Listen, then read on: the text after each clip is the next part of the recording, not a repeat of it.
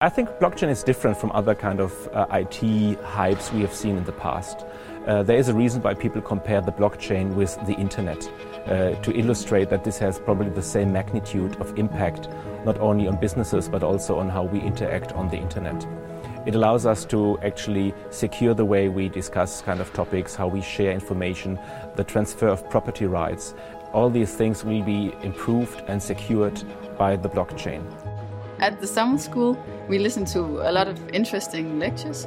We have a lot of interesting um, people from university, but also from um, big Danish corporations coming here telling us about blockchain, both on the academic side, like what are the possibilities, um, what are the pitfalls in the blockchain technology, but also what are the practical implications. The summer school has been fantastic so far.